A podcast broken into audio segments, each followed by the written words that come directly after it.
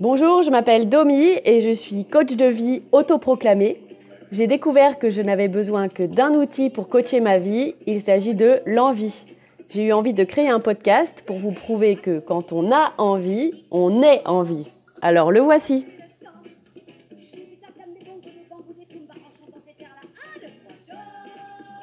Oui, c'est bien Annie Cordy en fond sonore. J'avais envie.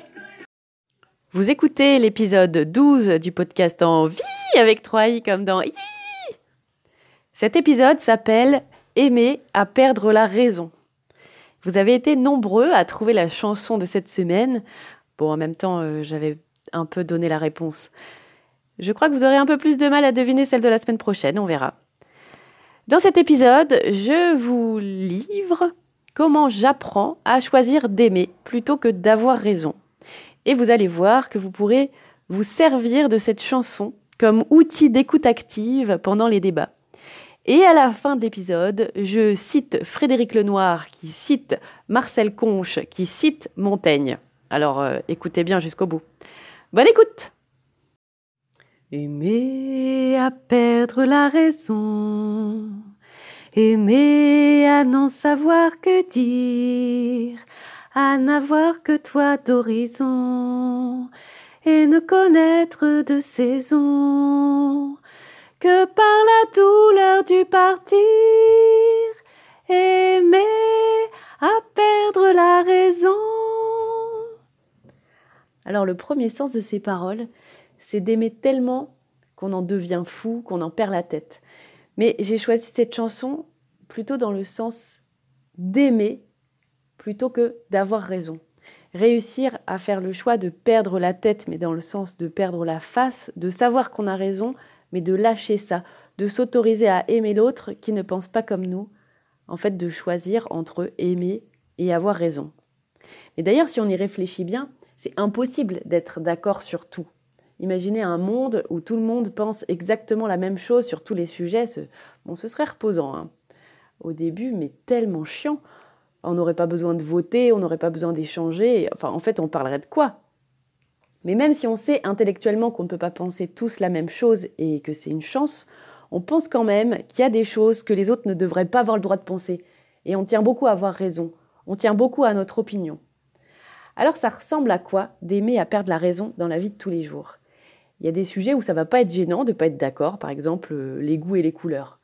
Si la préférée couleur de mon fils est le marron, oui, mes enfants ont toujours dit ma préférée couleur, comme les Anglais. Moi, je les ai jamais corrigés, d'ailleurs, je le dis moi aussi. Donc, si la préférée couleur de mon fils c'est le marron, alors que la mienne c'est le bleu marine, je vais réussir à l'aimer malgré cette différence de préférence. Ça ne me met pas en colère, j'ai pas à tout prix envie de lui prouver le contraire.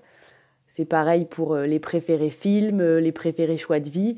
Même si en ce qui concerne les choix de vie, on peut avoir une opinion plus marquée et pas s'empêcher de juger l'autre pour ses choix de vie absurdes. Genre euh, habiter à Paris alors qu'on a quatre enfants, ça paraît complètement absurde. Nous, c'est ce qu'on a fait pendant des années et on s'est rarement retenu de nous faire part de l'absurdité de ce choix de vie. Je connais encore des familles qui font le choix de rester à Paris avec quatre enfants et je les comprends parce que c'est tellement cool Paris. Mais comme je disais dans l'épisode 1, l'envie d'avoir envie.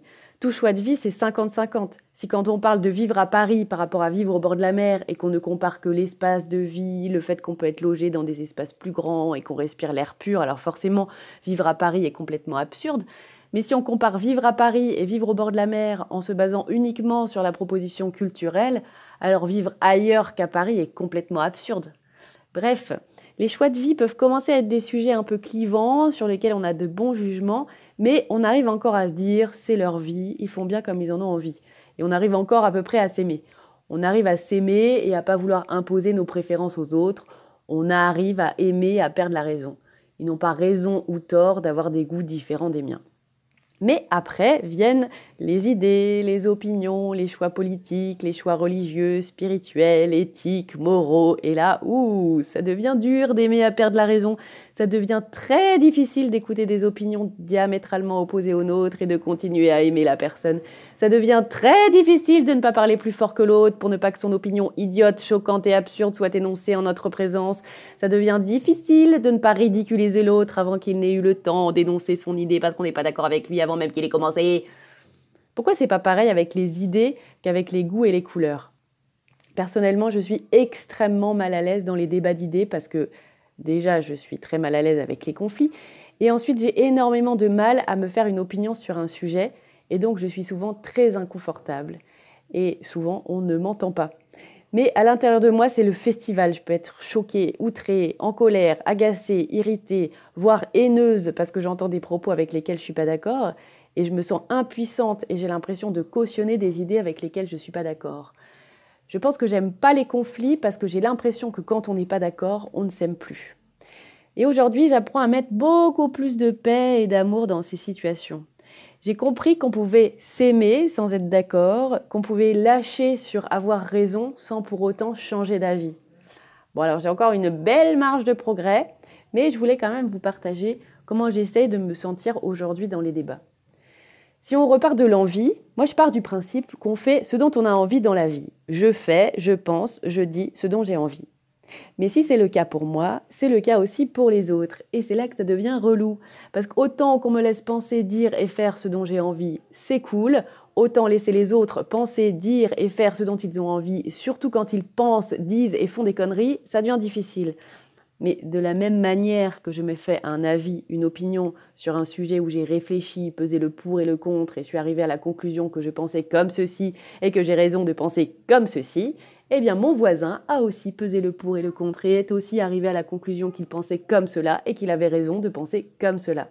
Et quand on va échanger ensemble, on va se hurler que c'est comme ceci ou comme cela, mais on n'a pas envie d'écouter pourquoi c'est comme cela, parce qu'on sait que c'est comme ceci.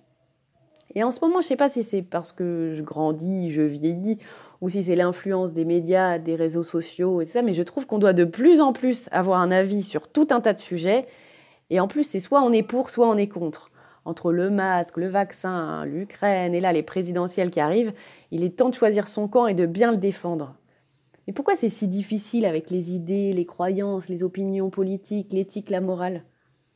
Alors première chose, je pense que quand on écoute des idées avec lesquelles nous ne sommes pas d'accord, on a l'impression de cautionner.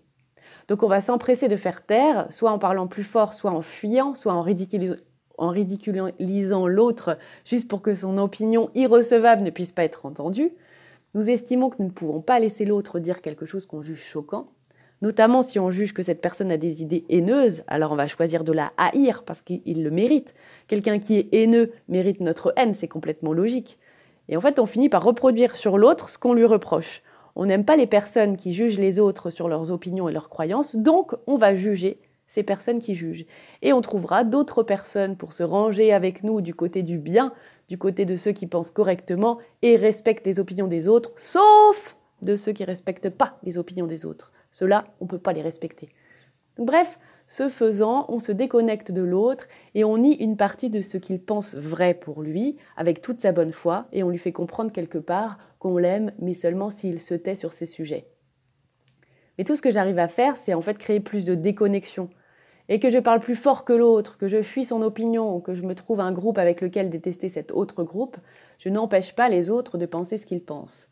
Et là, au moment où vous m'écoutez, je peux vous dire qu'il y a des millions de personnes qui ne pensent pas du tout comme moi et pas du tout comme vous, mais alors pas du tout.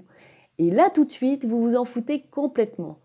Alors pourquoi quand ils nous partagent leur avis, tout d'un coup ça nous dérange? Pourquoi on n'arrive pas à écouter jusqu'au bout?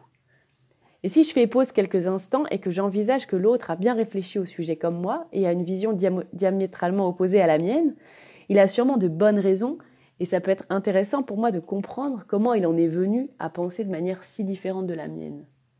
Si je prends mon bon vieux Larousse 96, une opinion, c'est un jugement, un avis. Ce n'est pas la vérité, c'est ma vérité. Donc même si je suis persuadée que ce que je pense est vrai, l'autre aussi.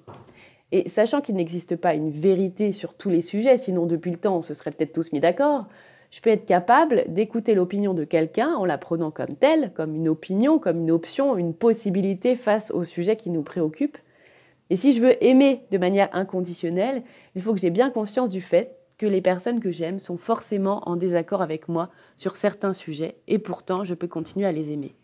Mon objectif n'est pas de prouver que j'ai raison, mon objectif est, de pouvoir continuer à aimer quelqu'un qui ne pense pas comme moi.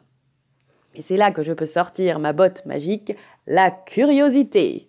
Comment utiliser cette botte magique?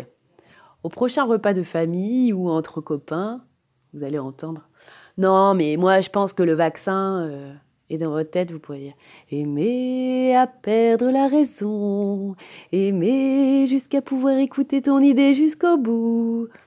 Non, mais tu vois, Mélenchon, aimer à perdre la raison. Non, mais tu vois, Zemmour, aimer à perdre la raison. Et alors Pécresse, aimer à perdre la raison. Bon, je vais pas tous les faire, mais vous voyez l'idée. Et parfois, vous allez écouter des choses qui vont vous faire bondir, et plutôt que de bondir, de rester aligné avec l'envie d'écouter jusqu'au bout. On peut prendre le temps de dire j'ai envie de t'écouter jusqu'au bout, même si je suis pas du tout d'accord avec toi. Parce qu'écouter jusqu'au bout peut parfois nous donner l'impression qu'on acquiesce, mais on n'acquiesce pas, on écoute. Et de même, je peux me rappeler que si j'ai telle opinion, telle croyance, c'est lié à mon expérience de vie, à mon environnement, à ce qu'on m'a appris. Si j'étais né ailleurs, euh, si j'étais né en 17, à la hein, j'aurais une autre façon de voir les choses. On choisit pas ses parents, on choisit pas sa famille, on choisit pas les trottoirs de Paris ou Mali pour apprendre à marcher. Être né quelque part pour celui qui est né, c'est toujours un hasard. Ah, ah tiens, il faut que je la rajoute à ma, playlist. Ma playlist, qui je le rappelle, s'appelle envie.com avec 3 euh, i comme dans i. Vous pouvez la retrouver sur Spotify. Tout ça pour dire que les opinions qu'on a sont très personnelles et que si je n'étais pas née, par exemple, dans une famille catholique, je ne serais peut-être pas catholique. Aujourd'hui, je choisis de l'être, mais au départ, ça m'a été en quelque sorte imposé. Donc comment j'arrive à me dire que je détiens la vérité alors que c'est quelque chose que j'ai reçu? Comment puis-je me permettre de ne pas écouter les autres alors que comme moi, ils ont reçu leur vérité, alors que j'aurais pu recevoir toute autre chose et croire dur comme fer à toute autre chose et dans ma belle famille, il y a un sujet qui nous divise depuis quelques années. En fait, il y a une partie de ma belle famille qui pense que les pains au chocolat sont en fait des chocolatines. Et alors jusque-là, je choisissais d'en penser que c'était quand même incroyable de nos jours de pouvoir encore penser qu'un pain au chocolat est une chocolatine, et je prenais pas le temps d'écouter pourquoi ils pouvaient avoir un tel avis. Et puis j'ai appris à faire pause. J'ai compris qu'ayant vécu en Charente-Maritime, ils avaient cet attachement à ce mot, et c'est leur vérité. Et aujourd'hui, même si je suis persuadée qu'un pain au chocolat reste un pain au chocolat, euh, Jodassin n'a jamais chanté tous les matins, il achetait sa petite chocolatine, la la la la. Ça me semble quand même un argument d'autorité, mais je peux continuer à aimer. J'accepte de me dire qu'un pain au chocolat peut être une chocolatine pour eux et que c'est ok ma belle-sœur charentaise d'adoption qui habite maintenant dans la même ville que nous, hein, la, ville du pain au chocolat comme euh, beaucoup d'autres villes de France, eh ben, j'arrive à continuer à l'aimer malgré ce gros point de divergence entre nous. Et pour preuve, c'est elle qui a été mon moniteur d'auto-école quand j'ai repris le volant sur la voie rapide. C'est elle qui m'a poussé à passer la sixième et qui est restée calme quand sur la voie de sortie, j'arrivais pas à repasser en troisième. Ben, ça ressemble à ça d'aimer à perdre la raison. C'est pas éviter le sujet sur lequel on n'est pas d'accord, c'est réussir à en parler jusqu'au bout, sans jugement, sans peur que ça veuille dire que l'on cautionne, que l'on cautionne, sans peur que cela veuille dire qu'on change d'avis. Ça peut arriver d'ailleurs quand, s'étant écouté jusqu'au bout, on nuance notre opinion. Mais même si on repart chacun avec la sienne, on peut continuer à s'aimer. Donc Marie-Agnès, je t'aime, même si tu penses que les pains au chocolat sont des chocolatines, et même si je continue à penser que ce sont des pains au chocolat. Il y a une auditrice du podcast Envie, qui s'appelle Amélie avec 3 i, qui m'a recommandé des livres de Frédéric Lenoir, qui est un philosophe qui a vulgarisé d'autres philosophes pour les mettre à la portée du premier venu et donc à la mienne. Et je viens de lire Du bonheur, où il fait un état des lieux de ce que disent l'ensemble des philosophes et des spiritualités sur la question du bonheur. Ça m'a d'ailleurs confirmé que j'étais spinoziste. CF mon article 7 sur mon site envie.com même si je n'ai toujours pas lu l'éthique et qui a l'air euh, vraiment trop balèze à lire.